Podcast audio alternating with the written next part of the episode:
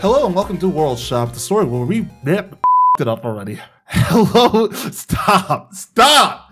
Just get cold open, Cody. How are you doing? Hello and welcome to World Shop, the podcast Stop. where we tell stories. I'm Stop. Cody. Why is this like the ongoing thing? I get so nervous when I read it because I know you're just gonna roast me. It's because you do it wrong every time. It's- Somehow. Oh, it's like you're thing- so anal and prepared, and then you just bomb every intro. and it's hello and welcome to World Shop, the podcast where we tell stories. Just Hello and welcome to World Shop, the podcast where we tell stories. I'm Jordan. that intro was equally bad despite saying all the right words. I'm Jordan. Just hello. Also, this is episode 149. Next week is 150. We're gonna be doing a live show eventually. Oh yeah, so Yeah, we'll just we say do- next week is episode 151, and then episode 150 will be a live show. ju- jump back. Oh god, it's gonna be so funny because we'll read this next part of the story on 151 and then jump back to live show. It's Yeah. Like, what happened? You know, look, it's fun. I don't What- care. what I don't have to have reasons for my But, um, action. yes. um, yeah, so we're, we're back with a vengeance. Cody, how have you been? What have you been up to? Why? Cody, what have you been? Just, just talk. Just talk. You like know, friend. I would talk to me. rather Just talk to me. tank the flow of the podcast. Okay, Just so there are some me. things I want to talk about though. First one, I'm playing a game called Immortality. Have, you, have I talked to you about this. No, game yet? you haven't talked to me about that at all. Boy, you would love it. Okay, so Would I I? don't know. Yeah, I think you. Well, maybe it's not so much a game. It's like an oh, interactive story. Oh, As, as, as soon thing. as you, as soon as you said, it's not so much a game. It's like interest lost. yeah, it's not like a first-person shooter that's scary, but it is a horror game. So the Oh, yeah, um the premise of the, do you care about spoilers? Everyone No, spoil this I, for I've, Immortality. I've never, I have never once cared about spoilers. You know this. the story of the game is you're watching film clips from three unreleased movies starring the same um actress. Her name is Marissa something. In like so there's like meta narrative going on here. So there is the story being told about Marissa in the game. And then you're watching her act in three different movies, right? Yeah. So, so it's kind of like her story almost. Yeah yeah and and so it is the story of because she i think is dead like i Yeah. believe this is like this actress died you're now watching her three movies that were never released right Yeah. so um the first one is in and this is where there's some weirdness to the g- game uh, so i don't know this is like meh. so it's like the first one is in like the late 60s then there's a movie in the 70s and then she becomes like a recluse and then she does a movie in the 90s and then dies right? So you're watching so you start the game and there's like all of these clips you can pick from right? And then you click on one of them and it plays a clip. So the first one is her in an interview like an interview show you know? Like you know leno or late night with Yeah. conan o'brien whatever. You know it's like guy at a desk she's sitting there in a chair and he's interviewing her. And it's like she seems all like doe-eyed and is like oh i just got picked for this part it was amazing and it's the first time i'm acting like this i was a model before and like 20000 people auditioned and i was picked it's this amazing story and he's like being a creep at her because you know it's like it's like oh well you look nice you know it's that kind of thing Yeah. Kind of like Silence of the Lambs. Yes. Right. So then, yeah, actually, there's some similarities here. Um, so then, um, once you've watched that clip, you can't go back and select any others. What Oh. you can do is freeze the clip and then click on an object like a cup, and then it'll take you to a clip where there is a cup. So, so it is pretty much the same kind of setup as her story. Like in her story, you would um basically type in a key phrase and then be taken into the um clip. Is it made by the same studio? I don't know. What's the game called? Hang on, it's called Immortality. Is it live action or is it um? It is live action. okay, it might be made by the same place. What's the Yeah, studio? yeah, it is made by the same people that did um her story. I'm pretty sure. Hold on. Yeah, well, Sam because Telling Lies was made by the same people that did her story, and that's the only other one that shows up on their site. So maybe they like created the studio afterwards. Oh, Sam Barlow. Um, Is he the guy? Yeah, he's the same dude. An interactive yep, trilogy yep, Sam from Sam Barlow. Yeah. Okay. Okay. So sa- same thing. Yeah. Yeah. Yeah. Yeah, so that makes so much sense now. Okay, keep going. Yeah. So you're clicking around through all these different clips now. So, um, I don't remember where we realized this, but you can like rewind and rewatch stuff Mhm. and like get stuff. And so occasionally, as you rewind, the clips are haunted. Ooh. So you'll be watching something and then you hit rewind and like a different person is in the frame, like overlaid or like in the background, like you know, like double exposed where you expose the film once and you expose it again, Yeah, you can yeah, see yeah, like a yeah, shadow double- image of it. Oh, so dude. it's like that, right? you've piqued and my so- interest so hard, dude. and Keep then going. it just starts getting what like the story both of the movies and of her in the movies just gets nuts because like the first movie is called Ambrosio and it's about a like the holiest man in Madrid who gets tempted by the devil and ultimately sins and sells his soul to the devil, right? yeah. whatever. Like that's the movie. But right now our running theory is at some point they legitimately summoned um a fallen angel who is now possessing the the main character. And within the story, it's like it works on two levels cuz like within the story, she is a character uh, she's pretending she's the devil pretending to be a nun. But Yeah. she's like making deals with the devil in the story. But then also she was chosen like one out of 20,000 women auditioned for this part and she was picked and I'm like you sold your soul to Satan, didn't you? You sold your soul to Satan to get this part. And there's like sometimes you'll like play a scene backwards and like the audio plays in reverse, right? So you'll be watching a scene, you start playing it backwards, and then a different scene plays in reverse, playing the audio forward. And it's so cool because there's like this um it's like really hard to tell because at first it's all in the background and like it's it's like a character choice that they made that the way they made up this uh, who I'm assuming is a fallen angel um you can't tell at first it's just like a face with slicked back hair and it's kind of short hair you know Yeah. so you're like you can't tell really like gender very well so we're like is it and then you'll see that same character popping up and you can't tell if it's the same person you know? And eventually like you keep finding more clips with her and eventually you get a clear enough shot that it's like okay you can tell it's a woman um think it's a fallen angel she's now talking like you'll find clips where if you play them backwards it's just like she pops into the scene and is now talking. There's a scene where the main character is like making out with her co-star like in between shoots you know? Like it's just the character Marissa not in the store not in the movie she's Yeah. in just making out with her co-star. You play it backwards and it's the angel making out with the co-star and it's like the frick? Um Dude, And then- awesome. we're playing one scene and then we see two people that kind of look similar and you're like well there's two of these things? And so then you're like trying to chase down this other demonic presence that's haunting a different part of the film well meanwhile trying to put together the story of both her life and these movies and okay, oh yeah, man I'm gonna play this. It's great. it's really cool. It's legitimately creepy. And it's like we don't know what's going on yet, but there's just like lists of questions and we're like replaying these cuz like you'll watch a scene out of context and then you watch a bunch of stuff around it and we're like, "Oh, it's so much creepier now."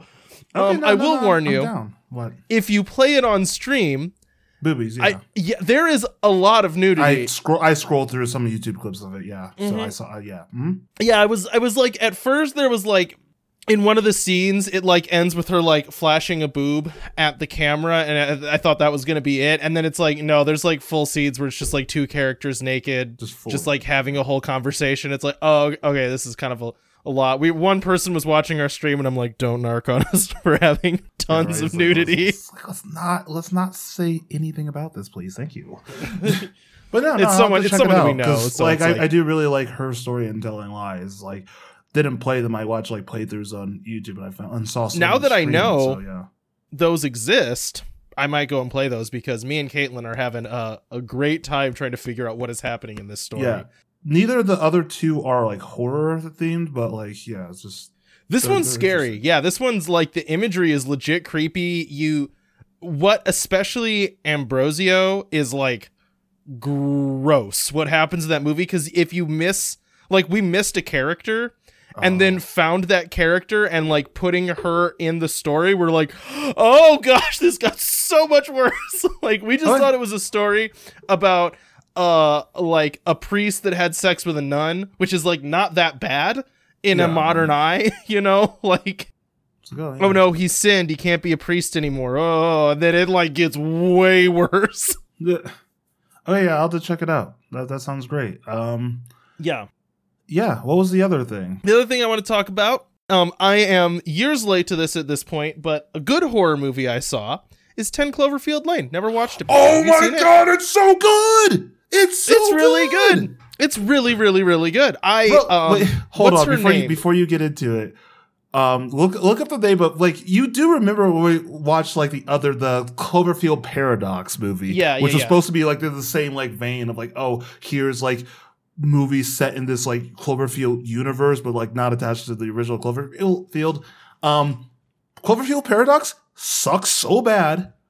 Ten Cloverfield Yes. Lane is amazing. John Goodman and um the person she's in so many things. Mary Elizabeth. Winstead. I was Yeah, just she's googling her. Yeah, Great. Yeah, She she's is fantastic. yeah. I think that she is very much underused because I'm like looking through what movies She's in a lot of like in. great stuff too. Well, she's not. She's in a lot of stuff, but it's like a lot of mediocre stuff. Okay. She was And in Sky mean- High. She was the villain in that. That's kind of what I mean. Yeah. like, yeah, Okay, yeah, no, she has been. High. I mean, she, yeah, she has been a lot of mediocre stuff, but like I've always enjoyed her when I've seen her. She's Yeah, like really good at what she does. She's like a Florence Pugh, where she like um over like she outacts everybody else on screen. oh, she's married to Ewan McGregor. Oh yeah, no, that Huh. okay. Didn't know that. Oh, apparently they like just got married. Yeah, somewhat recently. Yeah, like like a little bit ago. That's fun. Um, but yeah, no, Um, she's great, and that movie's fantastic. Yeah, yeah, yeah. So I I love John Goodman. I think he really quick, we're probably gonna do spoilers for this movie too. Um, but Yeah, yeah, yeah, yeah. yeah. Um, so I love John Goodman. I think he is fantastic in everything he is in. It's like very rare that I see a movie with John because I've seen terrible movies with John Goodman in them because he's like not a big enough name that he's like kind of like a Nick Cage where it's like you can Yeah. get him to be in your crap movie and he'll do it because he probably needs the money. Um, I think he But- just likes acting. I don't think it's he needs somebody. I think he just likes acting. yeah, I, I mean, you know, people can spend a lot of money. Like if you have a lot of money, you can spend a lot of money. Nick Cage. Um, Nick- but mm, yep. you know nick cage phones it in sometimes. Like i think he can be an incredible actor. I legitimately yeah, John Goodman doesn't though. john goodman just doesn't. I've seen him in crap and he's still just like i'm gonna i'm gonna hit it out of the park. Like why? You don't have to. You could show up and just stare at the camera. You'd get the same money. But yeah no i mean he was as a character that's like um I'm trying to think of the right way to put it I've seen that character before, like the kind of like socially awkward and like he's timid and really weird, you know, like he, Yeah. you can tell he's uncomfortable with people and he does not like the situation that he's in, Yeah, but he sells that so well. It doesn't feel forced. He just really seems awkward the whole movie, you know, even when he's Well, being violent. continuously throughout the whole entire movie, he makes you feel uncomfortable, and that's like Yeah. the goal of it. And like, like it's one of those things. Was like, okay, yes, th- this like he is a very like socially awkward person and stuff, and like there are scenes where they all warm up, but like when he doesn't get his way throughout that movie, he becomes very scary very quickly. Yeah. and, like he is legitimately terrified. Uh, sorry, terrifying in that movie. Like legitimately, was like, oh my gosh, dude. Well, and it's like a similar thing. Well, I would say for John Goodman, he has the advantage of he is like tall and at that time was physically large. You know, Yeah, like he's a big guy. very intimidating person. so like he he's got size on his size for that, but a lot of that comes down to physicality and the way he can act, not just with like vocal performance, but with his Yeah, body. body like language, he yeah. physically can be a good actor. Very we're going to talk about Silence of the Lambs here in a bit, but Yes, which A similar thing with where- Anthony Hopkins. Yes, Anthony Hopkins is like I think relatively short and at the time mm. was pretty slim actually a- and is not a scary looking man but somehow really manages to sell being oh no, Anthony Terrifying. Hopkins is like a little bit shorter than I am. He's five nine. yeah that's not like imposing tall like I think that Okay, John yeah, Goodman is a- significant you know what I mean if you Let's see someone out. like there's people that are tall that are like dang you know you're looking up right Yeah. five nine is not particularly. Oh yeah, tall um, John Goodman six two. yeah yeah I mean he's got yeah, four inches on. four inches on him and you know No, I did that. I did that math wrong. Whatever. Yeah, it doesn't. You know what I mean, though. It's like one is far more physically imposing just by default. Um, But yeah, no, I thought the and also like the twist, I like that it's never totally explained. You don't know exactly what his intent with her is, if he had Right. good intentions, what happened with that girl he maybe kidnapped. It's like there's a lot that's just not answered. Yeah, And you don't know. Yeah, and I mean, I also like the major twist even more, where it's like, oh, like the thing that he's telling you about is real. It's not like, oh, the air is breathable and all that, but like the aliens attacking that whole thing is real. Yeah, yeah. When Well, it's like and- the whole time we're like, oh, is it not? And then like we get out, it's like, oh, she can breathe the air, and then the aliens attack. It's like, oh crap!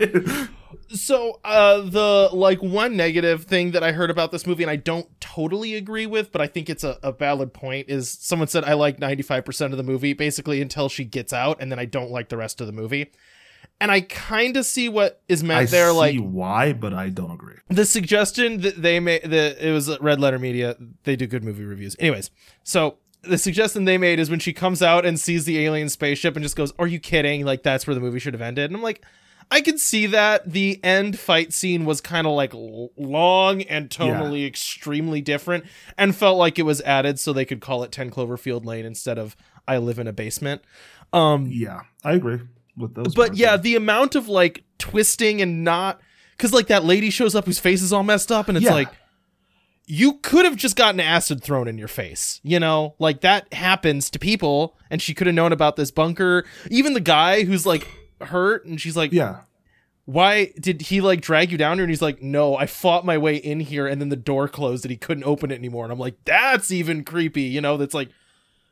Uh, so something definitely did happen, but that uncertainty and just all these little things where like you see the damage on his car so she knows that was the truck that hit her and it's like did he hit her to save her or was it because he was in a hurry or does he did he want to have a waifu in his basement and it's like you never really yeah, you 100% don't really know. know, You can only assume, and like I don't know. That's what like makes it good because like they don't hit you over the head with exactly Yeah. what is happening. Kind of like what I'm gonna do in the chapter I read today. But like, yeah, it's, yeah they never like come out and say what's going on with it but i i very much enjoyed the movie i have really been striking out on horror movies recently so this sorry. was like I'm sorry. Not just because of you. I've tried to watch like a handful of horror movies and they have all been just trash. And I'm Well, and like, like so, I watched so, Rings, a uh, sequel pa- to pause, The pa- Ring. pa- pause on that really quick. We will talk about that in one second. I don't. First of all, before you think I'm crazy, I don't like rings.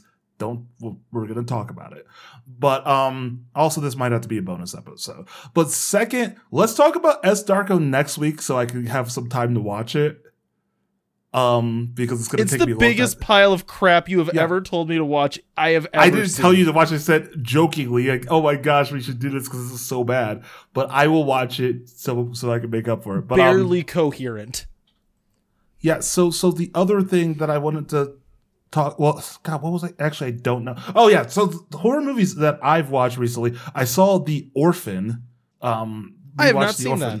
it's it's fine. It's one of those um the whole horror is gaslighting a woman is like the, the horror part of it like invisible like have you seen the new invisible man That movie is so Which- good. but yeah, but the, the whole point of that is gaslighting a woman is like that's like the whole scary part of it. It's like, oh, this woman's getting gaslit to hell. Um, yeah, I mean, kind of. That movie works on so oh, it's a, it's a good movie, but it makes me so angry because it's like it's just someone listen to this one poor woman. But um, so I watched uh, Orphan, and then I saw Hocus Pocus for the very first time. oh, the first one. Yeah, it's Do fun. you like that's how a, the whole plot of the movie is just is dunking on a 16 year old for being virgins, a virgin? Virgins, virgins, virgins, virgins. The entire movie. I think I watched that movie for the first time when I was like, yeah, like in my early 20s, and I was like, wow, they're going really hard Yeah. on this And 15 this is year old for Disney being a virgin. that's Yeah. like making fun of this poor fifth. Like this is Disney making fun of a fifteen-year-old for being virgins. Like that sends a weird message. It, it does because it's like one like dunking on someone for being a virgin now is like a little bit of like of a dick move. It's like no, like Yeah, you know, but you, also a fifteen-year-old. and like he's 15. like like- okay, well like, then yeah, his like yeah. little sister at one point is like some virgin lit the candle, and I'm like, easy. Yeah, Like- no, his little sister is too sassy for Roga. But like, I thought the movie was fun. It was a lot of fun. Oh, I, like it. Yeah. Yeah, I, I saw it at a bar that shows um horror movies, and that was like a fun experience. Some virgin. Some virgin, but yeah, um, and then what was the thing he calls boobs yabos? yeah, Like, oh god, I was laughing no so hard. no one has ever, said, said that, that. ever. Yabos. Oh yeah, it's like he really likes Yabos a lot. It's like oh jeez. Um, but I yes. think I think that's a time when it's like it's okay to kill her, right? Like we could agree. like I'm not saying murder's okay, but I am saying there are murders I don't think that you should go to jail. Cody, that's horrible. That's I'm just saying if if someone came up to me and went, "Look, my little sister told my parents that I said yabos in my room while I was little," I'd be like, "Yeah, I get it. Like, I'm But not gonna, said that in front of the chick that he had a crush on. Yeah.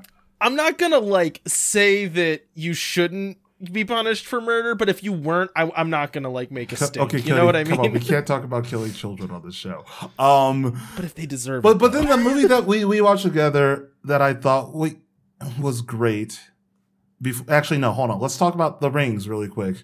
The ring, the ring, the original one, the first one that the American remake of Ringu, which was the Japanese ring, like Ring was great. The I Ring like is fantastic movie. Ring two kind of sucks, and then they tried to make it into a trilogy with rings, and I was so excited for it because I really liked um the first Ring movie. I like because it's like it's it's still horror, but it's less horror and more of like a mystery of like what happened to this thing, and like then you find the twist is like oh. By releasing this thing, you only made things worse rather than like, oh, you released the spirit and everything's gonna be fine. And it was like, that was like a huge moment in the movie, and I thought it was fantastically done. And then they made Rings, and I saw this Rings in the theaters. Oh boy. Yeah, let that sink in. Yikes. I didn't finish it. I started it and was like, I just stopped paying attention.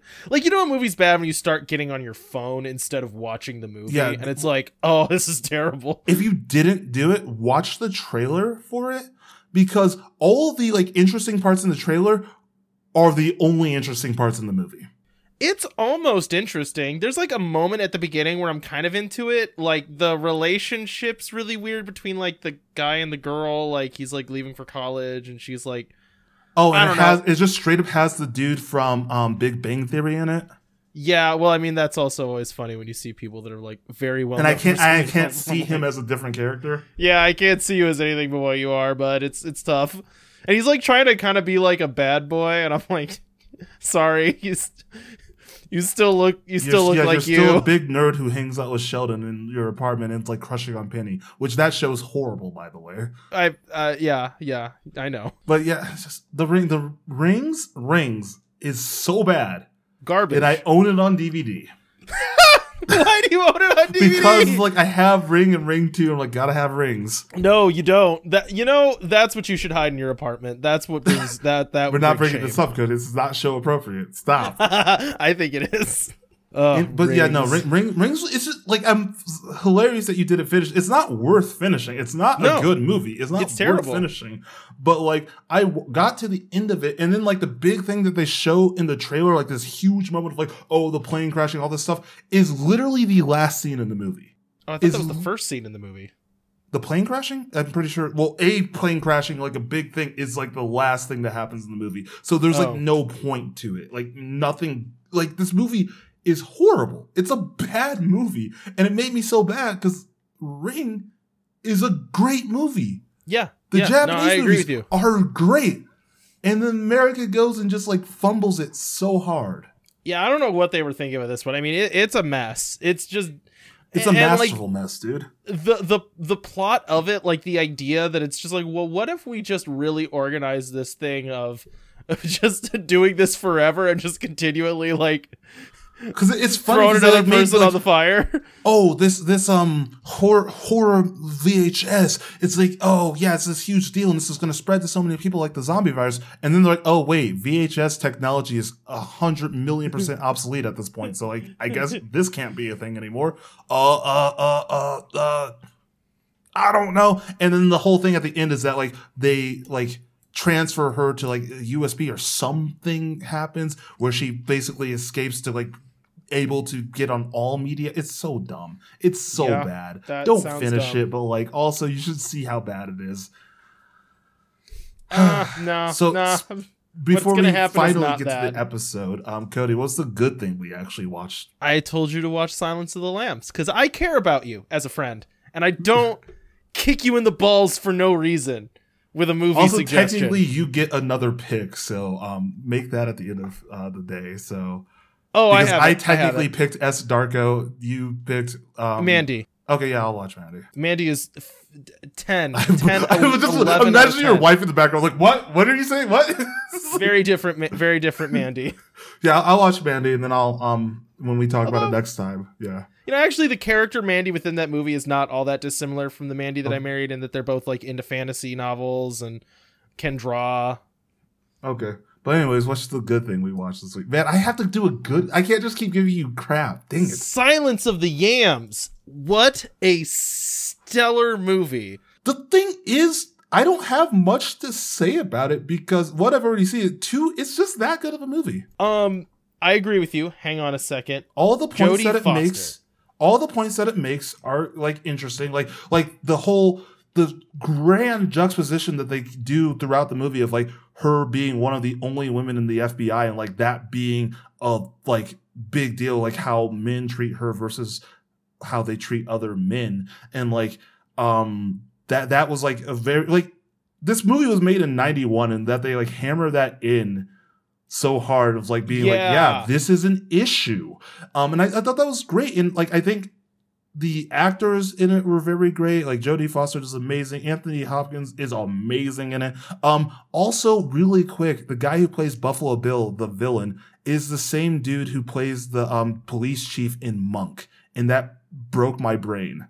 Because I, I have not watched not Monk. even remotely the same type of person, but like, and there was like one episode of Monk where I think he shaves his mustache, and like, it's like, oh, they were doing that as a joke to make him look like Buffalo Bill.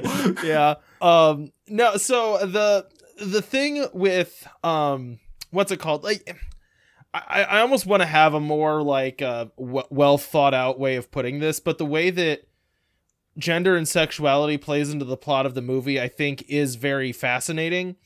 Um, and there's probably more to it than I'm giving it credit for with like Buffalo Bill's like dissatisfaction with himself and what that plays into. But with Jodie Foster's character, I didn't notice as much how much they spend a lot of time showing men reacting to her and like Yes. not exactly leering but kind of you get a lot of no one draws attention to it it's not really hammered in it's not like yelled in your face but you get a lot of men reacting to her being in their presence and how physically they respond to that is very fascinating. Like that they took the time to include so much detail in that of like either they stare or yeah it is like leering and lustful or it's just uncomfortable and weird you know? It's like there is all these layers of people responding to her mm, Well, because and- she is a woman you know and it's like, and they have the range of those responses too. We have like the very blatant, like when she first meets with Doctor Chilton, and he just like is very blatantly like, "Oh yeah, you're beautiful, and that's really all I can see about you." And to other Yeah, he just, times, like, like, asked her people out to react, dinner, yeah, yeah. like immediately ask her out to dinner, and she's just like, "No, I, I'm gonna decline because no." it's like stop. Well, but it's not exactly that. She absolutely is like aware that it's happening and then uses it. Like, Yeah. and that's kind of what I like about the character is like she isn't stupid. She knows what's going oh, on. oh yeah, Like, absolutely. Eh, I don't want to say that she's not a victim of this, but it's that she has clearly had to learn to not How- let how this define it, yeah. every interaction. You know what I mean? Like she knows that when she goes and talks to someone, they're going to be a creep and then she's like, "Well, I can use that to get what I want." And does. Like she absolutely manipulates the like doctor or Dr. Yeah, Chilton. Chilton, she's just yeah. like, "Yeah, okay. So I'm going to get what I want from you." Because that's like kind of why I got sent here, and she like knows that, but that is why she got sent there yeah. like ultimately the reason she got this assignment is because she was like a young attractive woman that they thought could you know be put Anthony Hopkins or you know Hannibal Lecter off his guard. Well- but then I think that makes Hannibal Lecter very unique because Yeah, he's like he's the, the only, only character one. that doesn't treat her like that. Exactly. Yeah. That's what I liked about it because he, he, the one guy who is like, he's the serial killer, like he's a violent man, he's a horrible, horrible person, is the one guy who actually like, treats her with respect. Like just right well, off the bat. And I thought and that was interesting. kind of her boss, sort Oh, of. yeah, yeah, But there's boss, layers to even that, and But also, like- her boss doesn't really like get to that point. Like, it's not like, oh, he's treating her respect, like right off the bat. Like, he gets there throughout the movie. Yeah. And even then, there's like the question, and like every time someone touches her, it's like a close up. Like when he shakes her hand, it is the same shot as when Hannibal Lecter like brushes her hand with his Yes. finger when she's getting drug away.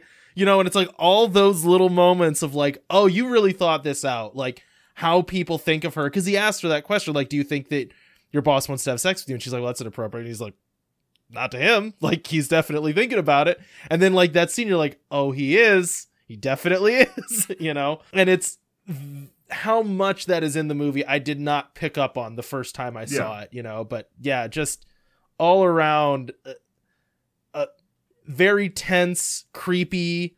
Even like the end is interesting. Like I- I'm trying to think of like the way to put it, because it's trying to think of the right way to say this. It is both heroic and also not. Yeah. She, I like that she doesn't like action star her way through it, and that you really feel like she might not make it. You know, like they Yeah. do a good job of like driving that in, but then also how much it is like, yeah, I mean, you know, you cock a hammer, that's enough to, you know, like, trick, you know, yeah. for someone to realize what's about to happen. But yeah, no, it's it's a, oh boy, I, I Um, really enjoyed that movie. But like one thing that I was able to pick up with like watching it for the second time is like a lot of like little things that make the character them like like little things that you like kind of brush over like visually, but like I mentioned to Cody like Buffalo Bill's little run at the end. Like you see his run and like that kind of is like a building block to like, oh, that's how that character would act and like that's like part of who it is. It's not just like I don't know. It's I don't know how to explain it, but like it does a good job of like not just like being surface level with its characters. Like everything they do makes up that character. The physicality, I think, is most exaggerated with well, and kind of Buffalo Bill, but really with Hannibal Lecter. Like he Yes. stands Oh yeah, Like- he stands like he has a rod in his spine. Like he stands Yeah, very like- straight. super straight and doesn't move and doesn't blink for the entire scene and that's really striking like they frame him in this really impressive light and then i mean he eats a guy's face so there's that um but all of the characters i think have that much like buffalo bill you can like see insecurity in all of his actions and I, I like that thing that when Jodie Foster's doing like a profile of the serial killer and she's like he is like a man in his 30s or 40s who's fit. He like he's in good shape and is very strong. And it's like, yeah, he is, but he is also extremely insecure and uncomfortable with his body, you know, and that like you can feel that as like a source of like the whole time he's moving, he's shuffling awkwardly but is fit, you know. Yeah. And that fits for that character like that she describes this man and then you see that in him, you know, how how much he plays that up. And that's all in like you said, how he walks, how he moves, how he holds himself, that he's always really tense and like shrugged, you know? Yeah. Um, but yeah, the only other thing that I have to comment, I do think it's interesting, and I don't know that this is something I like, I dislike. I think it's interesting how like real life serial killer stories like heavily influence parts of the movie, parts of the book, but like um the way that he captures the one woman, like I think like, a little bit halfway through the movie, is the same way that Ted Bundy would um end up rounding up and capture people, like pretending to have a broken arm or something. Oh, help me out, help me out, and then yeah, like putting himself in a position where he can easily trap this person. Like like Yeah. he has her lift the couch up and push it into the car. So she's in the back of the car that he closes the door. Yeah. It's that and then um the similarities between him and Dahmer and the uh, like well sorry, um Hannibal and Jeffrey Dahmer and eating people, that whole thing, like the way he would try to like like Dahmer wasn't just eating people, he like tried to do a recipe with it. That freak. Um and then also Buffalo Bills and like creating a woman suit pretty much was the same type of thing that Ed Gein was doing. So it's like the ideas of like real life reflecting uh, into this movie. Again, don't know if this is something I like or dislike, but it's like very clear where the influences come from. I think the book is well researched. You know what Yeah. I mean? Like, and that maybe makes it uncomfortable in a Yeah. way because yeah, it's like pretty real in that sense. But, um, oh yeah, that was the other thing. This sorry, this is like going back a tangent. Um, it was it's another scene of physicality that I like. There's uh when she, the last time she's trying to get into Hannibal Lecter to like get the last bit of information from him, um, the reason she can get in is because there's a woman cop. Yeah. And I'm like, oh, I actually really like that. That Yeah. it's like this this guy comes like, I'm not letting you in, and then she's like, yeah, you know, yeah, and then she like- looks at the whole, whole guy. I was like, okay, yeah. yeah. But I like that. I'm like, oh man, this really just like you can see that like how that works. That like he's mistrusting because it's like, oh, different person. I don't like this. I can't respect this person. And then it's like, ah, okay, like someone nudges him. But it is like at every turn, every interaction with her is so much of it is how people treat her and how she then has to react. Um, but I think that's a brilliant thing about the character that the way that she responds to all these different people who are uncomfortable with her is smart. Like she knows what she's doing, and I think that make that's an interesting thing about her character. Yeah, like I think so even like the like bug nerds that she finds, like she kind of flirts with them a little bit, you know, because then they want to talk to her and want to tell her all about the bug yeah. um when she oh that was the- i like that she called out her boss when he um like shoot her away from the other cops and she's like this is a time when you can't do that. Like Yeah, yeah, yeah. that's not okay. And i'm like oh i like that. I like that she like knows when it matters and when it doesn't and when she can lead into it when she can't. And i'm like oh it's really clever how the range of that i thought was really cool. But anyways Yeah, no, i will great. stop rambling about No, that no, it's it's a good the movie. Um, next one we're going to talk about is one that I technically didn't suggest. I was making a joke, but we're going to talk about S Darko next week. The at no sequ- point did you indicate this was a joke the, the sequel to Donnie Darko. So um, enjoy that S Darko, and then We're we're, going to watch about that. And Yeah. then we're no going. you have to watch mandy this week for next Yes. Well, no. Next week we're talking about S Darko because I We're going to talk about S. Darko and Mandy. Yeah, yeah, okay, yeah, yeah, we can do that. Um, and Yeah. then for the last week, I'll I'll figure out um what horror movie I want you to watch. I'll try to fix something good. Um, Have you have you watched the Babadook? Oh yet? no, I'm gonna make you watch The Ritual. Yeah, I still haven't seen. Yeah, I started no. that and I got bored and quit. Watch The Ritual. Like I, I got five minutes in. I was like, this is stupid. Cody, you need to stop doing the thing where you only watch five minutes and you judge a two and a half hour thing. Stop that. It sucked. I don't know. The first five minutes sucked. What do you watch want the re- watch watch watch. We're we're watching the bridge. That's our that's the movie. My second pick is The Ritual. I don't want to watch. No, it. You- gonna. You have to. You made me watch S. Darko. You it's have gonna be like you- S. Darko. You have to watch The Ritual. Barely comprehensible. You have to watch the ritual.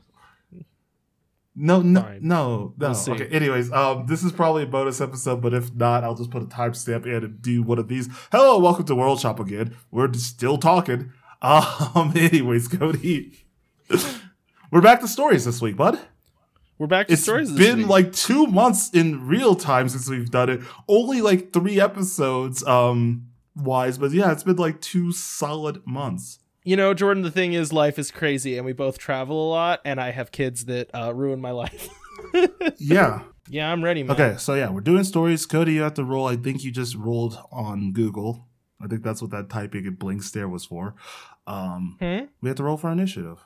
Who gets to read the Oh, stories first? frick! I forgot. Yeah, it's been very long in our personal lives. So, um, if you're new to this, um, I think it's like episode. if you're new to this, Episode- don't listen to this episode. yeah, like if, if you're new to this um, episode, like 130 is when we start the stories. I'll put like um where the story starts are in the um show notes, but and also a link to them because that's probably easier.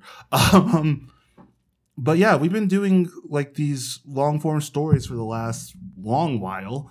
Um, I we both decided to do um some para paranormal investigation type things. He did, both small town supernatural stuff. Yeah, you know, mine's Why more are we introducing the whole series? because it's again? been three weeks um for the show like two months for us um cody i will request that we both do summaries of where we're at before we get into it That's fine. I but can yeah I can do. that. um roll for initiative so yeah we're gonna roll for initiative who gets to read the story first and you're going first there's no way you're what not did you roll? there's no way you're not What? going first Did you roll a one? yes Oh, I rolled a seventeen. okay yeah you're going first I'm going first. wow that was bad that's a bad return Um. Oh, so you want to you want a summary of where we're at? Okay, so the story thus far: woman wakes up forgetting everything in a forest. She is found by a grumpy old man.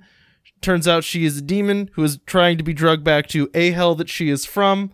Monsters attack, and the town fights them off. That is where we are picking up. The town has been attacked by monsters because she is a demon that escaped from a hell, not yeah, the yeah, hell. a hell the city yes. And I need to put on some music. do your Oh, thing also, I just want to say I'm doing the structure is a little bit different. So if I stumble, I apologize. I'm not color coding words anymore. I'm putting Oh, like shoot, name colon thing. yeah yeah So Oh, so you're, you wrote it more like a play, right? Yeah, basically for my own notes, but it means I might mess up because I'm not used to it yet. But I think it might be easier in the long. It doesn't matter. Do your thing. It's just me making excuses for reading bad. Yeah. So, all right, here we go. I've read this like three times today, so hopefully it's not bad. Are you telling me to go to hell, Liv? Rachel, come on. Would you watch your language? Are you being serious, Leonard? She's actually from hell. I think we can be okay saying hell.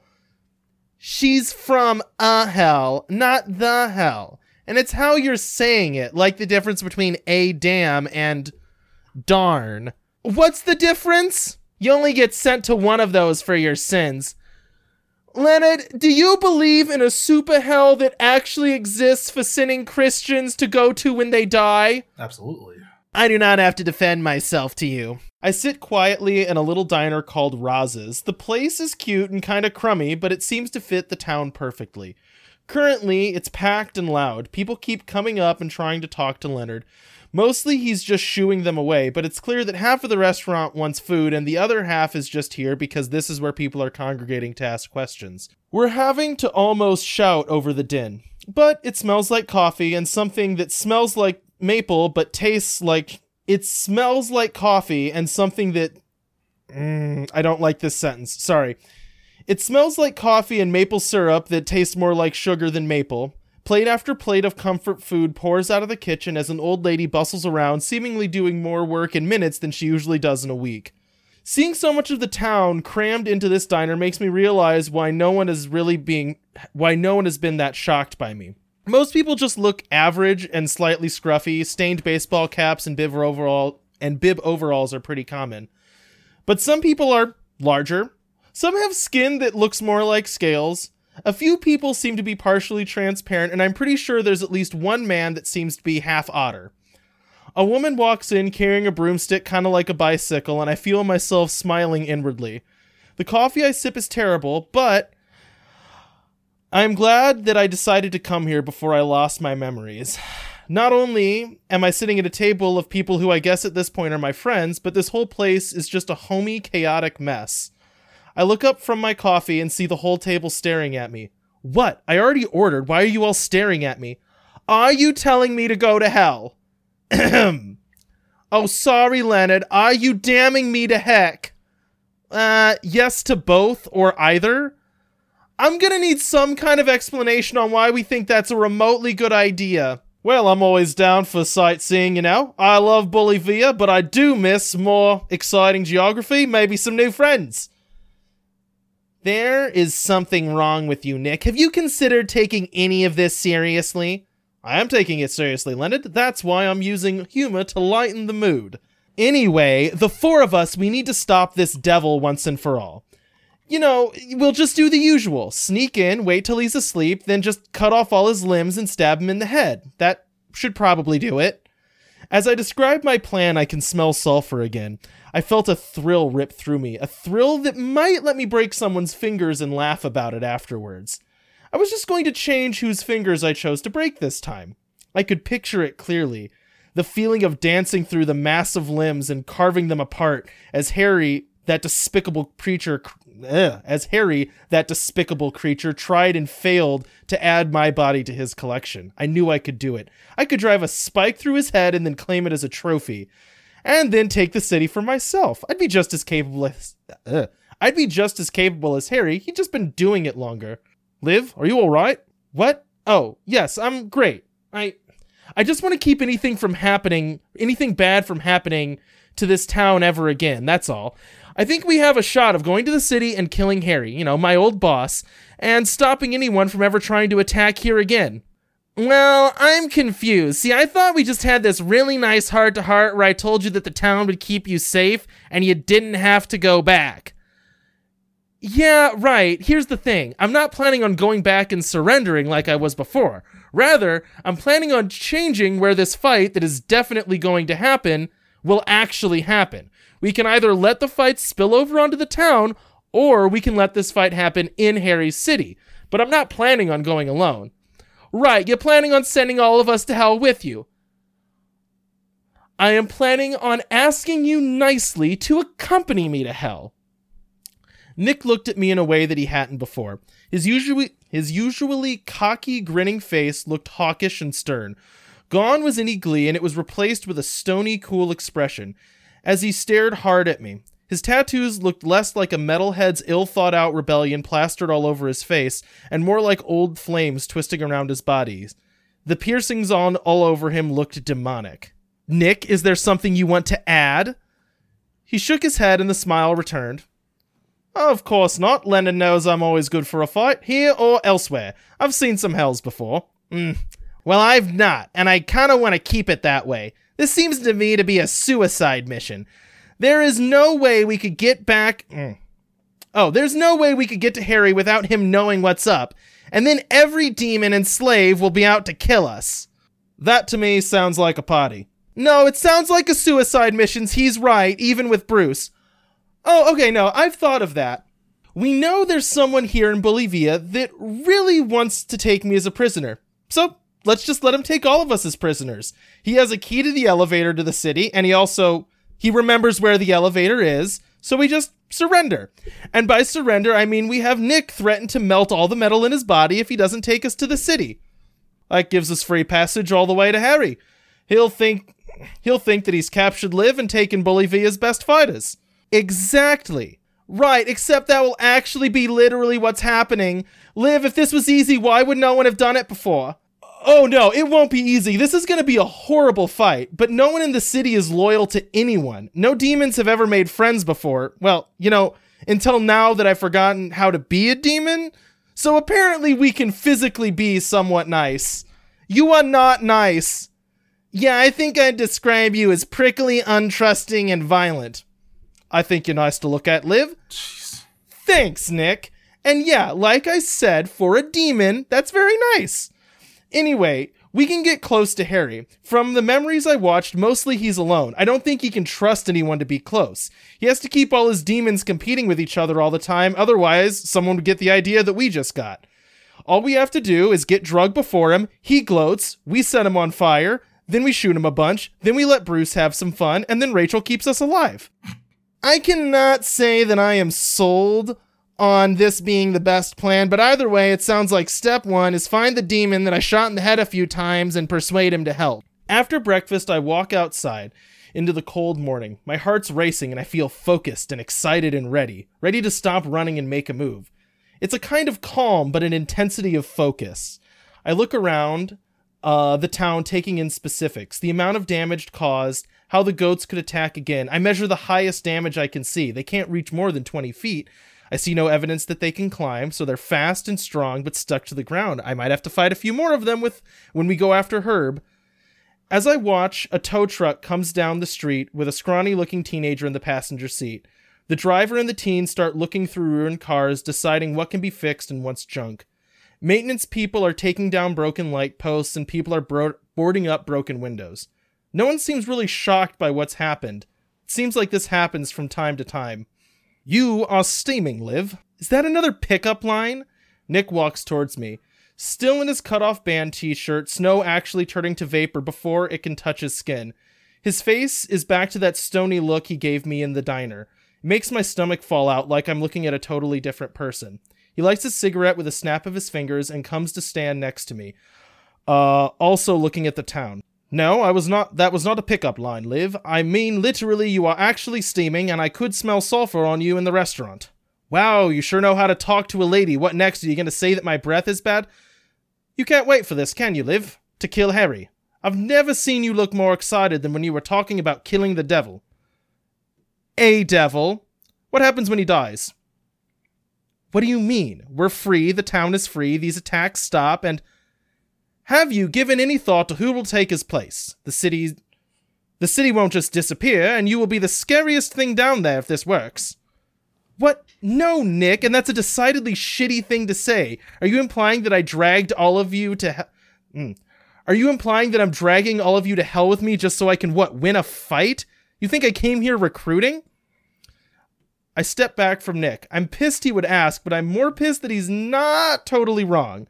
The desire's there, but V is what I want, or it's what I should want. But the thrill, the thrill of taking power, holding demons and mortals under my will, making the city mine, the part of me that smells of sulfur and thirst for violence does want that. Do you know why Leonard doesn't like me, Liv? You have tattoos. I sold my soul to someone a lot like you for power, Liv. Now, my demon, we we have an understanding. I have a debt to repay someday, and that time will come. But for now, I can make fire. But it also means I lack a certain essential human empathy. So, so Liv, it means I can understand a certain revelry in cruelty and pain. I choose to point that revelry in a direction that helps these people. But I'm spoiling for a scrap just as much as you are, dear. So what's the problem then?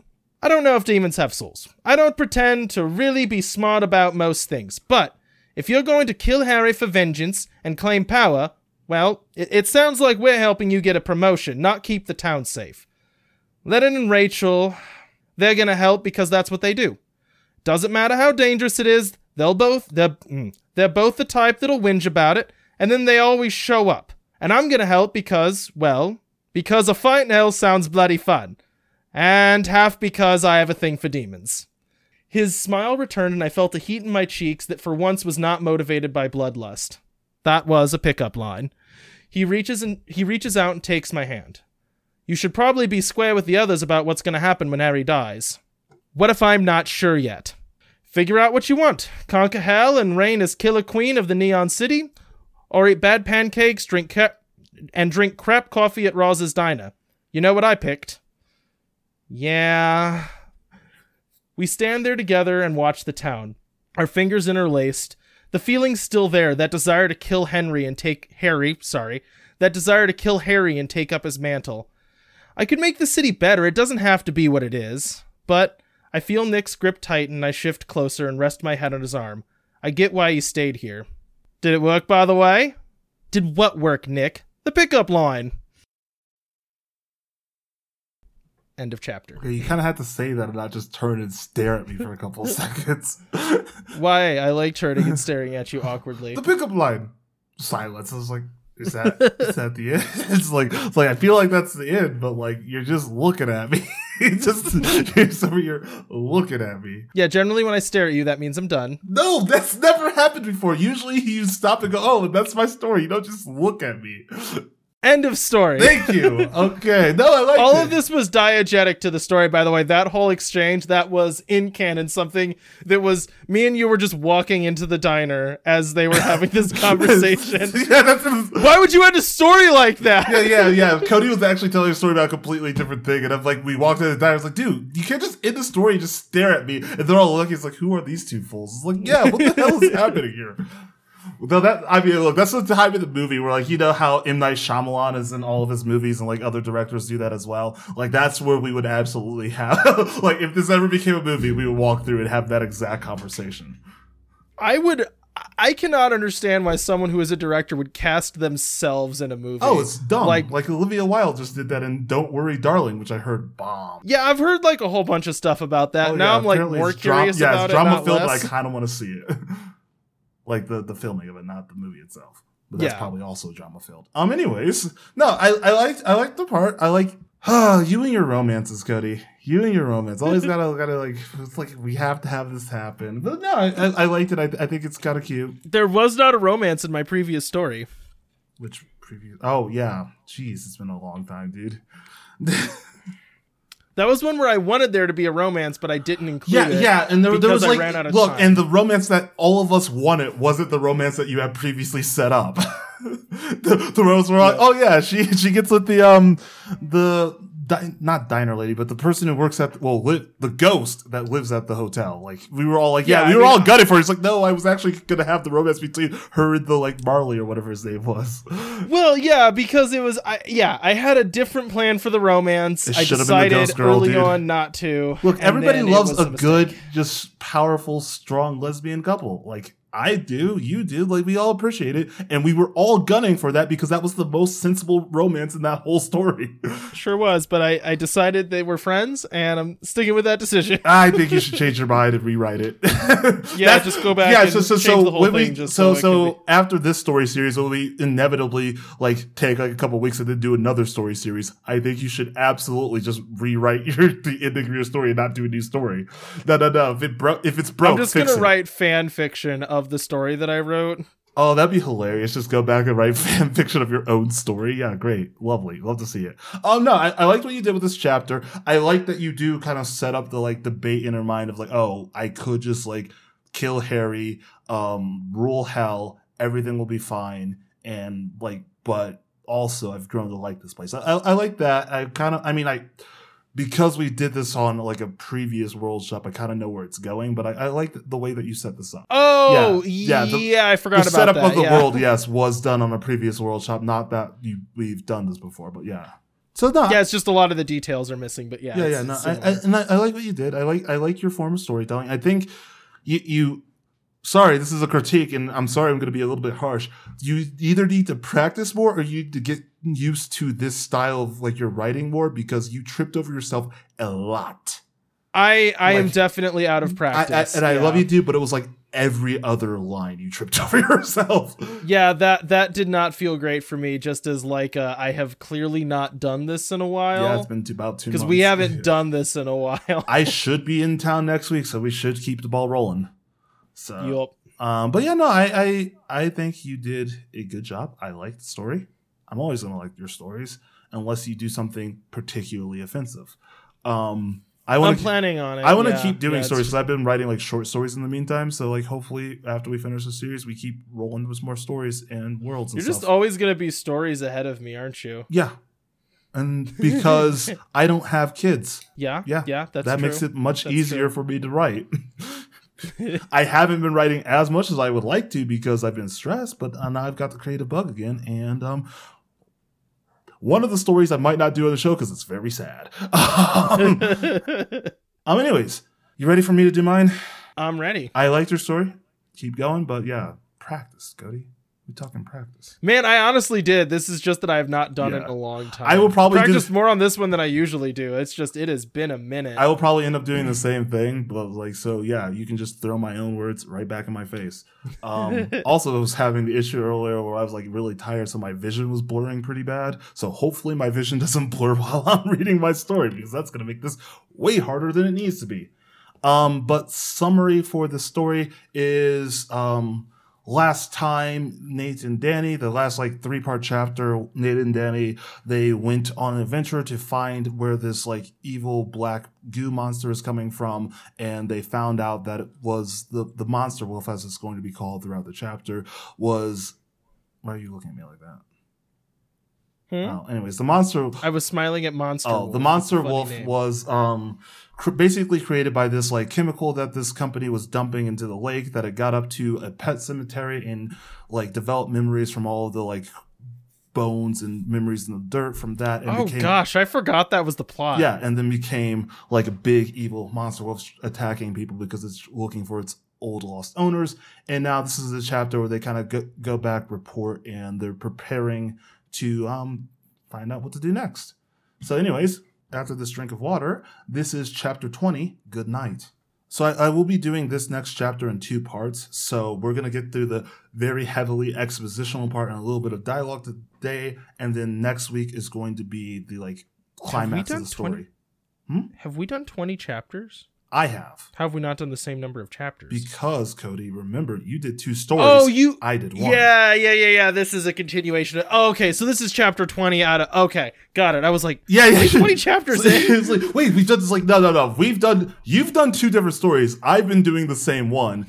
I see now. Okay, sorry. I was very confused. Yeah. Anyways. yeah. So, and also technically, I think this is only actually supposed to be like chapter 17, but I went back and I added like a chapter or two. So, yeah. So now we're chap- chapter 20. Good night. On the way back, Nate called Eli to inform him of our findings about the black liquid. With a deep sigh, Eli told us he and Alistair would start the process of shutting down Biotech's dumping operation. After all, No Name was a government run organization. Alistair had the legal connections and the power to stop biotech. It only took paperwork and time. I wasn't focused too much on the conversation. My attention was frayed. I was drained from. Wow, yeah, I'm just. Yep. After I was like, oh, yeah, Cody needs to practice. I'm over here. Dude, it's hard. It's like it's so much easier when you're doing it every week. I, Yeah, I- yeah, when you're in the group and we hadn't read to each other for like. yeah. It's been a months. long time. I could feel how awkward it was while I was yeah, doing and it. I and I even like did this right before we started uh like talking on the phone. So, anyways, I wasn't focused too much on the conversation. My attention was frayed. I was drained of all my energy. No amount of caffeine would fix this. I needed rest. The ever-present pain in my broken arm grew stronger, making the tiredness worse and taking my focus away from the task at hand. I could only focus on what had happened rather than what needed to happen. I kept thinking to myself, one wrong move and I will die. I wanted to push those thoughts out, but the pain in my arm kept bringing them back. When we made it to the no name hospital, Nate dropped me off at my car and told me to go home and get some rest. I was willing to oblige due to my current state, but I didn't want Nate to do the job on their own. Despite me feeling guilty, they told me that they would follow through with Eli to make sure we got what we needed to take on the monster wolf. It didn't have to be a two person job this time. I could rest for a bit. The promise was made that they would get enough rest too, even if that meant sleeping on the floor. I was satisfied with that. Still, I made Nate swear not to go after the wolf without me. I couldn't bear to think what would happen if they went off on their own. They made a pinky swear, which from the outside looking in probably seemed juvenile, but I knew that Nate would never go back on their word. My drive home was uneventful, albeit difficult with the pain in my arm. After everything else that happened today, uneventfulness was welcomed. By the time I made it to my apartment and finally settled down, it was nearly midnight. However, when I hit my bed, my body was wired and my thoughts were racing. I couldn't simply close my eyes and fall asleep. There was too much going on in my brain to be able to shut down. I lay on my back and rested my broken arm on my forehead, drifting, drifting deep into my own thoughts. The cast was heavy and made my forehead itch. Unfortunately, it was the only position that gave me any relief from the constant throbbing pain that raced up and down my arm. I stared towards the ceiling. My eyes were unfocused. I was in the room, but at the same time, I was a million miles away. I wanted to run away from all of this, even though I knew I had to stay and help Nate. There was the desire within me to be heroic, to sit there and say I would do anything for my partner. Unfortunately, what was stronger than that desire was my own fear of death. That fear sat in my throat like a lump. Even after talking to Nate about it and trying to push it down for the good of the mission, it came back and forth and seemed to weigh on everything inside of me. After being attacked by the doppelganger, I was constantly reminded of my own mortality every time I saw my scars in the mirror. Up until now, I didn't care. I was apathetic to the thought of death. Maybe because it was such a far off concept at the time, or maybe because despite all my injuries, I had lived through the doppelganger attack. Subconsciously, I felt that if I could survive that, then maybe I could survive anything. I had eventually come to think of the scars as ugly blemishes and not as a reminder that in one instant I could be gone forever. At this moment, that's all I could think of. On top of that, the broken arm was a reminder of what that creature was capable of and how close I had come to actually dying. Death was no longer a far off concept. Regardless of how much we pleaded with Eli, I knew no backup would be there for us for this fight. It would be me and Nate versus a monster that could break us with a simple flick of its wrist. The more I thought about it, the more I wanted to run away from that problem. Despite my own fear, I needed to be there for Nate. This job wasn't only about me, it was about the two of us. Part of me wanted to slap myself for my stupidly blind loyalty to my partner. That loyalty would one day get me killed. To make matters worse, I also felt like it was up to me to make sure that no other bystander got hurt. Jane getting hurt was enough. With this thing running rampant, many more people were in danger. I felt like I was going in circles only to get nowhere. I kept coming back to the same thoughts over and over again.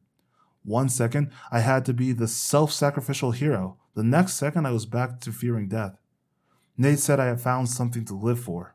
At this moment, I wasn't sure if I actually did or if I was just afraid.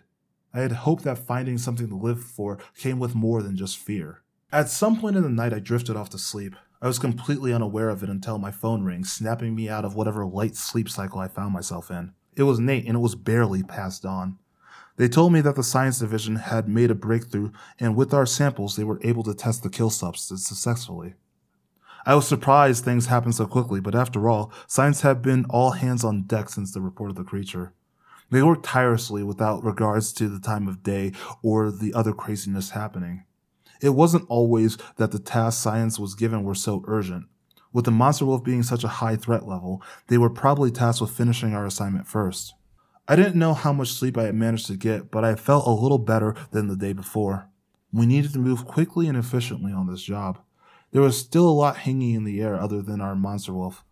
Despite the urgency, I grabbed some coffee and took my time heading over to the no name headquarters.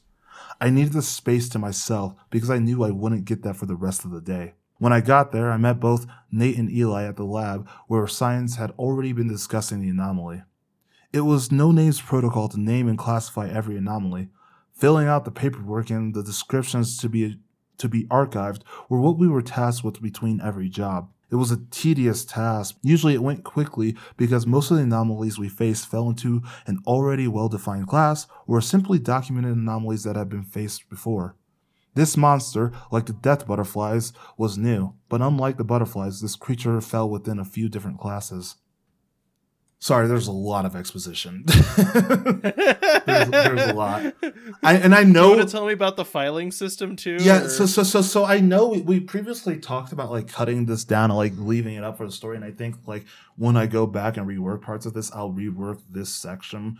But like, I just wanted to get this all out of the way for the like part that happens later in the chapters, like just to have the action happen and just run smoothly. And also the thing is, this is after I cut out of a, a lot of stuff. So yeah, it's bad. Anyways, since this was a new anomaly, Nate took the liberty of naming our monster in my absence. They called the black liquid Reanima after its ability to reanimate the dead. The sentient goo would be called Evolved Reanima, and Reanima Wolf was what we would call the monster.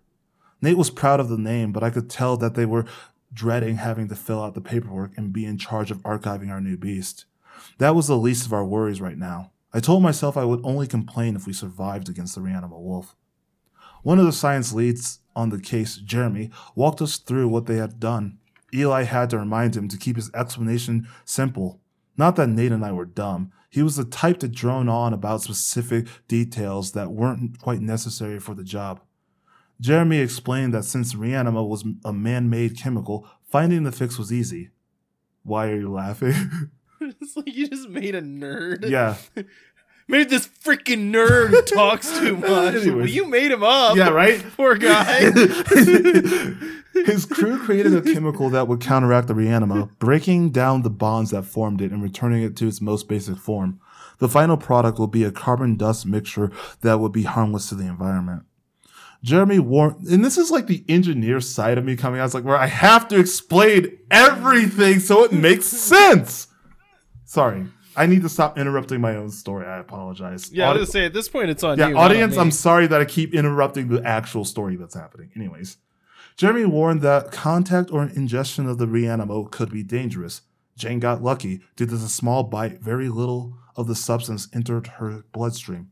Unfortunately, there was no telling how much reanima could enter through a bite since the creature had grown much larger. Science had also developed a slower acting antidote version of their kill substance in order to not disrupt the body as the chemical worked to remove the reanima. He told us that the antidote could cause nausea and fatigue. To me, that was much better than ending up like the black tumor laden fish that Stan had discovered. Science had already planned to use the antidote on Jane's wounds just in case.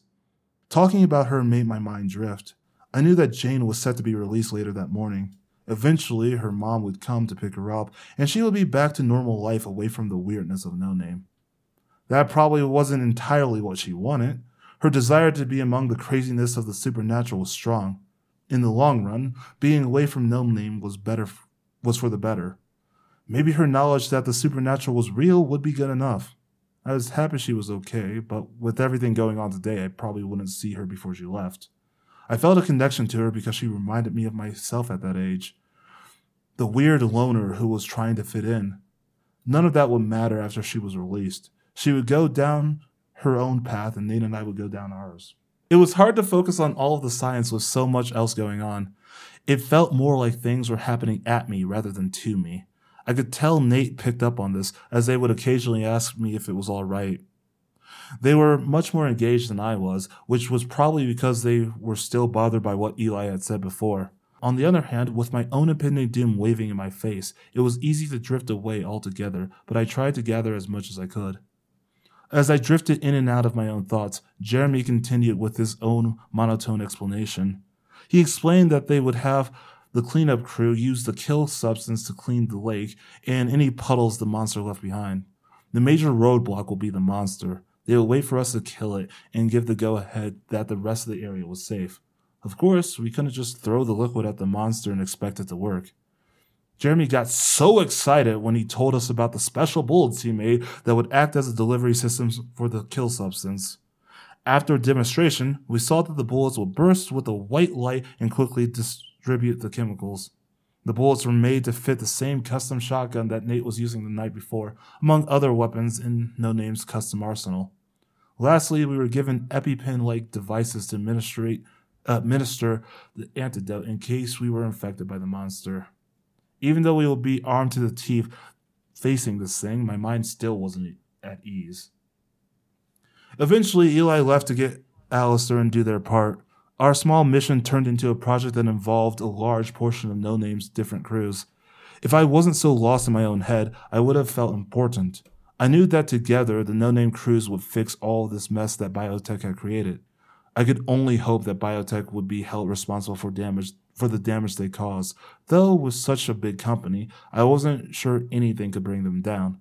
At the very least, I knew that cleanup would clear the co- contamination. Nate and I grabbed everything that we thought we would need and split from the group to focus on our own plan. We needed to track the creature. On our way back, the night before, we left cameras to keep track of the monster. After watching the camera feeds, we knew we would have to set our kill zone at the gravesite. The gravesite was where it was where it sustained itself and grew. It had to keep going back there. It was a simple plan. Surprise the creature at the source and kill it before it could grow any larger. The only thing we didn't know was when the creature would come. It would be a waiting game for the rest of the day. Working on our plan helped me shake off the numbness that I felt. Nate brought an energy that helped bring out my bring me out of my own head into the present. The day still blurred together. Everything moved so fast. Maybe it was my own tiredness, but before long I found myself sitting on our battlefield, crouched down in the in the black sand-like remnants of the clean, cleansed reanima and leaned against the broken headstone, waiting for the creature to approach us. We had taken my car to the site. A small black sedan would go unnoticed, unlike Nate's fire red, fire engine red Jeep. In my hand, I held a small black flare gun like pistol. It was all I could handle with my left arm in the state it was in. Nate had taken me to the range a few times to teach me how to shoot. Still, aiming with one arm would be difficult, not to mention I wasn't the greatest shot. I had a, free, a few preloaded cartridges strapped to my waist as the pistol only held one shot at a time. It would be a difficult game trying to manage distance and reload to fire at the wolf. I stared forward. I was ready, but at the same time, I felt completely unprepared. My worry was getting ambushed by the thing again, but this time we had tied lines with bells around the area so we would know when the creature was coming towards us. There was no way we would make the mistake of having that thing sneak up on us twice. I let out a deep breath, longing for this to be over already. Nate was squatted down, leaning their back against a separate headstone. Their shotgun rested gently in their lap, and they had one hand around the handle. Nate seemed oddly calm. Their body was relaxed. They sat with their lips slightly parted, head tilted, looking towards the sky as if they were at a quiet picnic. The orange light from the setting sun illuminated their face as a warm breeze w- rolled through the trees. I looked up as well, taking in the beauty of the day. Under other circumstances, this would have been the perfect time to go on a walk with Nate. Most of our day had been us prepping for this, making sure we dotted every I and crossed every T. I felt like Nate was seconds away from coming up with formations like we were on a football team. Now we were here in the thick of it. We had been sitting there for what felt like hours or even days. I'm not saying I was getting bored, but time was crawling on. Nate had been quiet most of the time, save a few conversations between us. I couldn't tell if they were simply soaking in their surroundings, nervous for the upcoming fight, or getting in the zone for what was to come. Are you sure this thing is coming? I asked Nate anxiously. It will come when it's dark. Don't worry, Danny, Nate said back in a calm tone. Why did we get here so early then? I asked. Nate let out a short laugh. I'll admit, I jumped the gun. Can't be perfect, can we? Is that really a big deal, though? We have had some time to sit here and relax, clear our nerves, and get ready for this thing.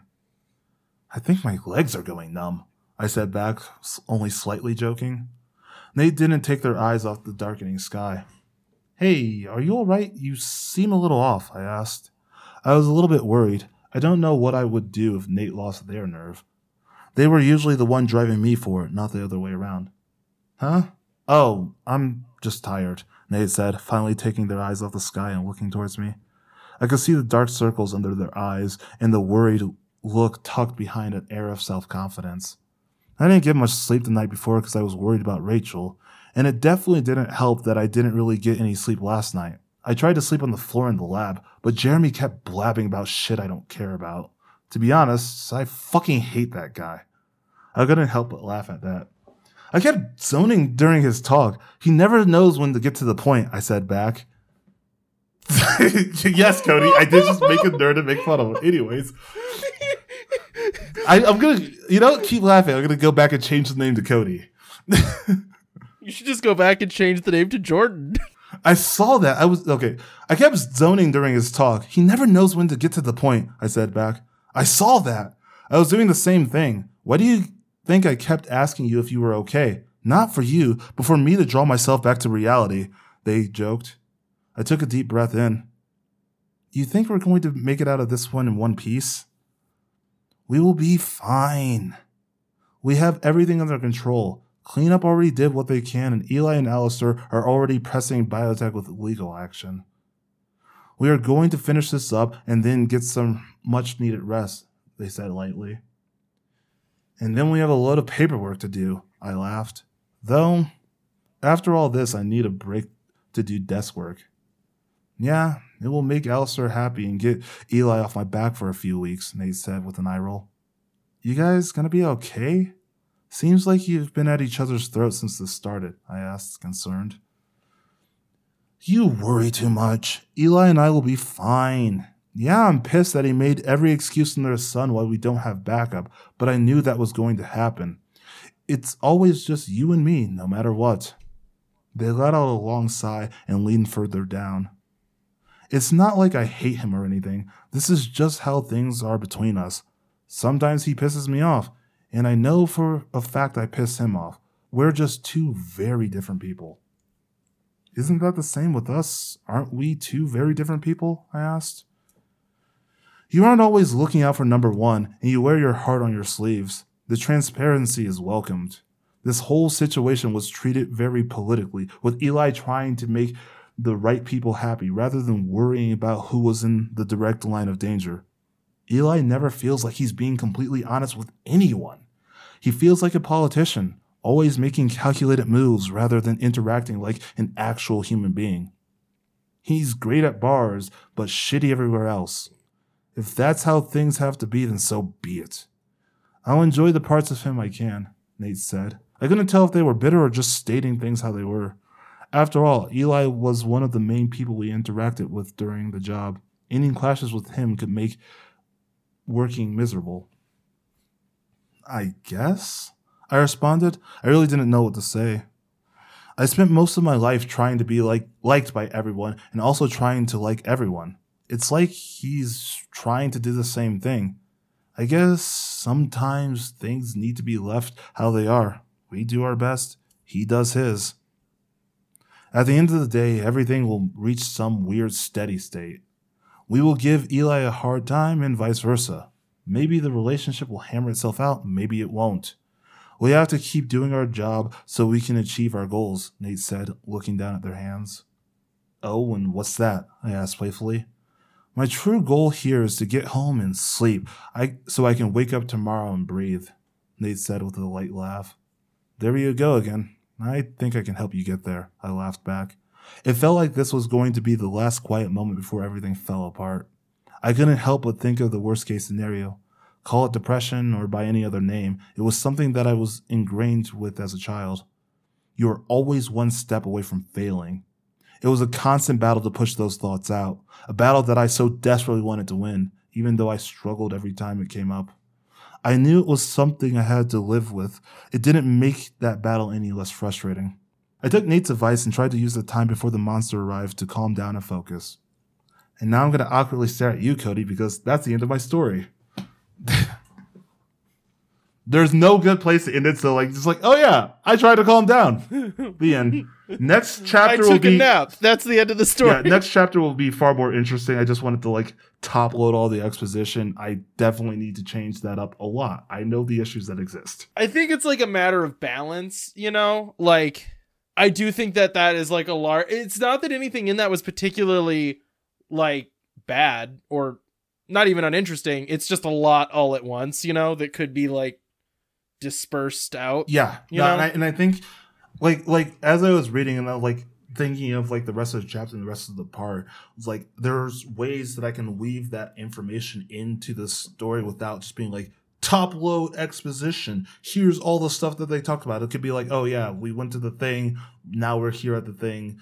Um when Yeah. they shoot at the um, wolf, they can, I can explain. Oh yeah, like it started to dissolve, just like they said in science. Like I can find other ways to piece that together. It's very Yeah. top loaded, and I and it's because It's like, interesting world building, Yeah. you know, like it, And that's it's, it's like- like information that's valuable. and that's the thing. It's like both coming from like an engineer's perspective and also like the part of our show where we did a lot of like world building, a lot of fleshing out these worlds. Like I'm used to fleshing out the idea to make the world seem real, and that's what I ended up doing here. And I think that the chapter kind of suffers because of it. Yeah, it's the, it's just the way it's it's it's the like I think that it needs to be interspersed with something because it's like I don't even necessarily think that the exposition was like poorly written or exposition that shouldn't be there. I mean, maybe some of it could Yeah. be gotten rid of or could be like trimmed back, whatever.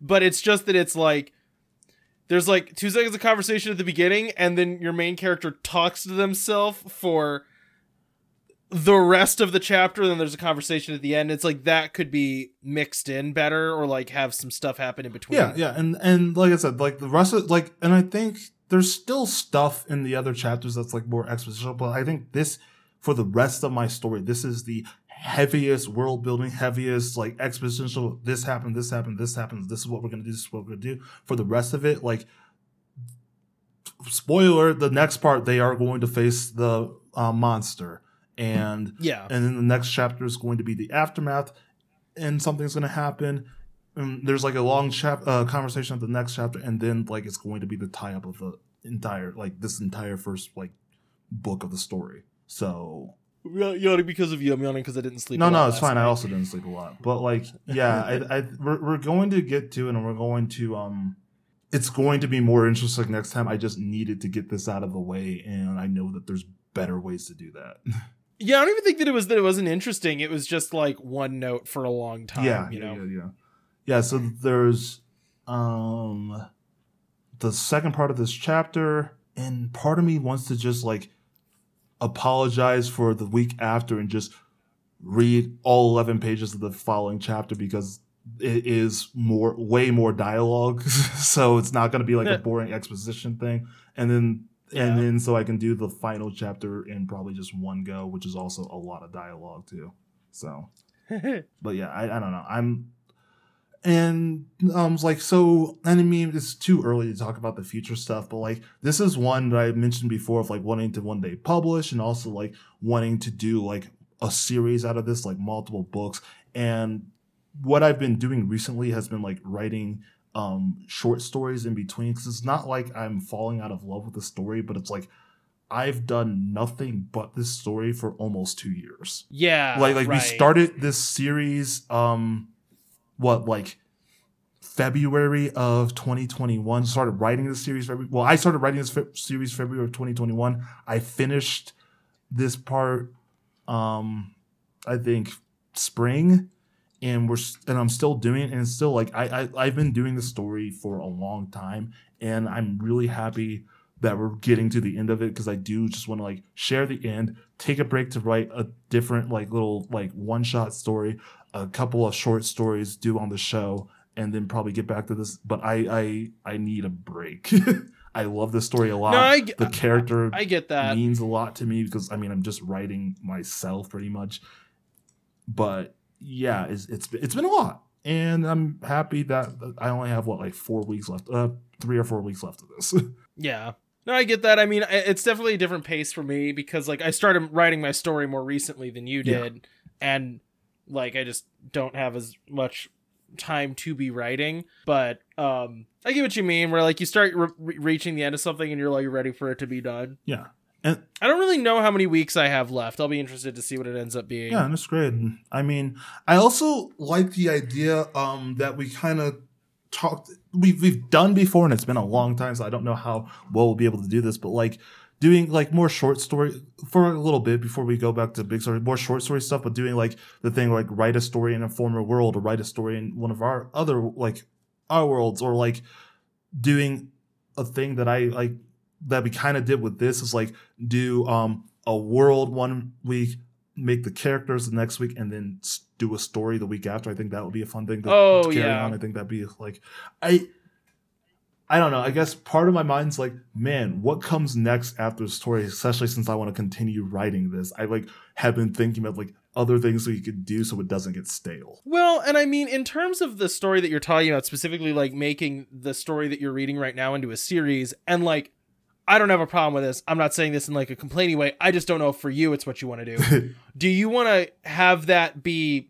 like writing that story be separate from That's- reading it a chapter of a time on That's World Shop? exactly what I'm like thinking in my brain is like I think I think that that's going to have to be a separate endeavor so that World Shop one can remain interesting and two so I don't get burnt out on writing the story on for the well show. And like it works out really well now for you because you're you're done. So you're not having to every week churn out a chapter. And i mean the length that your chapters are and the amount of detail and that you want to go back and rewrite those doesn't really like yeah, that's doesn't really fit the pace for world. Because realistically like in my head i have this idea that we would like be workshopping chapters yeah. On show but like that doesn't really work to read the same chapter with like 10 words changed Yeah, right. but if you want to get it published, like, yeah, you would have to go back and clean up the chapter that you just read and do a whole bunch of stuff to it to make it flow better for a book, right? Yeah. Like, not a whole bunch, but you know, like rereading that wouldn't Yeah, be that no, interesting on the a- air because it'd be like, I added some dialogue and some stuff where they were like going places and having this conversation or something like instigated this thought that my character was having, but it's all the same stuff, you know. It's like there's stuff like that in mind that's like for sure if like if I was gonna rewrite this, I would like have chapters in different orders, but it's like eh, rereading all that on this podcast Yeah, and, I, doesn't and, I, exactly and I also sense, like the know? idea of like we don't especially because you mentioned when we first started like the idea of like changing World Shop to be more like project based rather than being Yeah. a like a new thing every week and i the idea that we kind of said is like it's okay for us to be working disproportionately like for you to be still doing something and then i have a week Yeah, on I- something I, else, bring something yeah. else or maybe just like have a week where I, I i go through and i talk about my influence and like things that i was thinking in writing certain parts of the stories like doing more like from the mind of a writer because i think that would also be interesting to be like here's my brain and here's my brain open so everybody else can see it because like yeah like some behind the scenes like, stuff like with yeah. one of the stories that I wrote, and I'll t- like I said, I'll tell you about it after the show because like that's one I don't know if I'll read on it. But like one of the stories I'm wrote and writing is like something that is like a personal catharsis is what why it's being written because I need to write this story, and I think that'll be certain things be interesting to talk about on the show. I know that we can literally just talk about this off air, but yeah, this is where my head's at with all story writing. It's something that I want to keep doing on the show, and I want to keep doing World Shop because I love this weird podcast that we've done, but I also need to not be traveling every week for work. well yeah life gets in the way that happens. yeah, yeah, yeah. But yeah, no, it's just I've been thinking a lot about this. I love doing the show with you. I love hearing your story. I wish I could hear you do more stories, but we've been so busy. right yeah And I'm excited to see what you work on next. It might not even be a story next. Who knows? Yeah, I'm curious. Like, I, I, I think, yeah, we should have kind of like a break period Well, between course, these yeah. story, like between this, let's say, project and our next larger project. And I'm curious what that next larger project will be. I don't know if it should be another. I don't know if it should be another like story of this length again or something Cody, else. let's but write I'm- a I'm- play, we already did that though. but like a stage play. oh, good lord! I mean, we could. you have experience just performing it. Would a I. I mean, we don't have to perform it. We could like write it and like. no, I understand that. My point is, we have to read it on air. That would be difficult to do. well, we could do what we did for um the audio drama, like before we like put voices to it, like just do table reads of it and do like separate voices ourselves. That'd be kind of fun. That would. That would. I, I am I am interested. I, I I do not yet have a solid idea of what I want to do next. I know I want to do something. I just don't know what Yeah, it we'll is yet. it. Um, write a campaign and run it. I'm not running a campaign though. We've already talked about We that. already We're did not that last week. yeah, we did do that a couple of weeks ago. Um, anyways, Cody, yeah, no, I just sorry, audience, for having like our shop talk on the show, um, our world shop talk on the show. Hey. We should we should uh make a new podcast on this podcast. I mean, we've basically already done that. That's true. We- we- we- because this podcast right now is much different from where we started. Anyways, I just like the idea of podcast shop, the podcast where we make podcasts based on the roll of a twenty sided die. I mean that, that Make the next alpha male. God, that would be. I mean, that could be an episode where we do that. Like, make instead of like world building, podcast building. That's funny. That's hilarious. Anyways, Cody, I think it's a funny joke. I'm not sure if it would go I- for an I- hour. we don't have to. We could do whatever we want. This episode's almost two hours. Um, Cody, almost asked you what you've been doing. God, Cody, what are your plugs? The Wandering Gamer Yep. Network, it's a podcast. Uh, right now, I'm running a game called uh, Wanderlust that I'm really enjoying. It's based on Fate, and we stream at Wandering underscore Gamers. Where right now I'm playing a game called Immortality that has more nudity than should be on Twitch. Right, and it's not on the banned Twitch game, so you can play it. Oh, re- oh, that's interesting. Yeah, yeah. I didn't think of 'Cause there- there is- I didn't know that Twitch There did is that. a list of like games if you stream you will immediately be gone. But but that's also they're like very heinous games. So. Yeah, well, if you have two viewers on your average stream, you can basically do whatever Yeah, you right. want. um but yeah you can check me out at my other podcast the side character spot. We're on hiatus but we're writing. We'll be back. Just both of us have very busy lives. Um and then you can check out my stream on twitch we belong where wednesdays when i'm not traveling will and i talk about anime and diversity. So check those out oh yeah something i guess at twitch.tv something i guess zero zero at twitch.tv my brain is dead. Goodbye guys. That's the end of the show cody. Say bye. Don't yeah,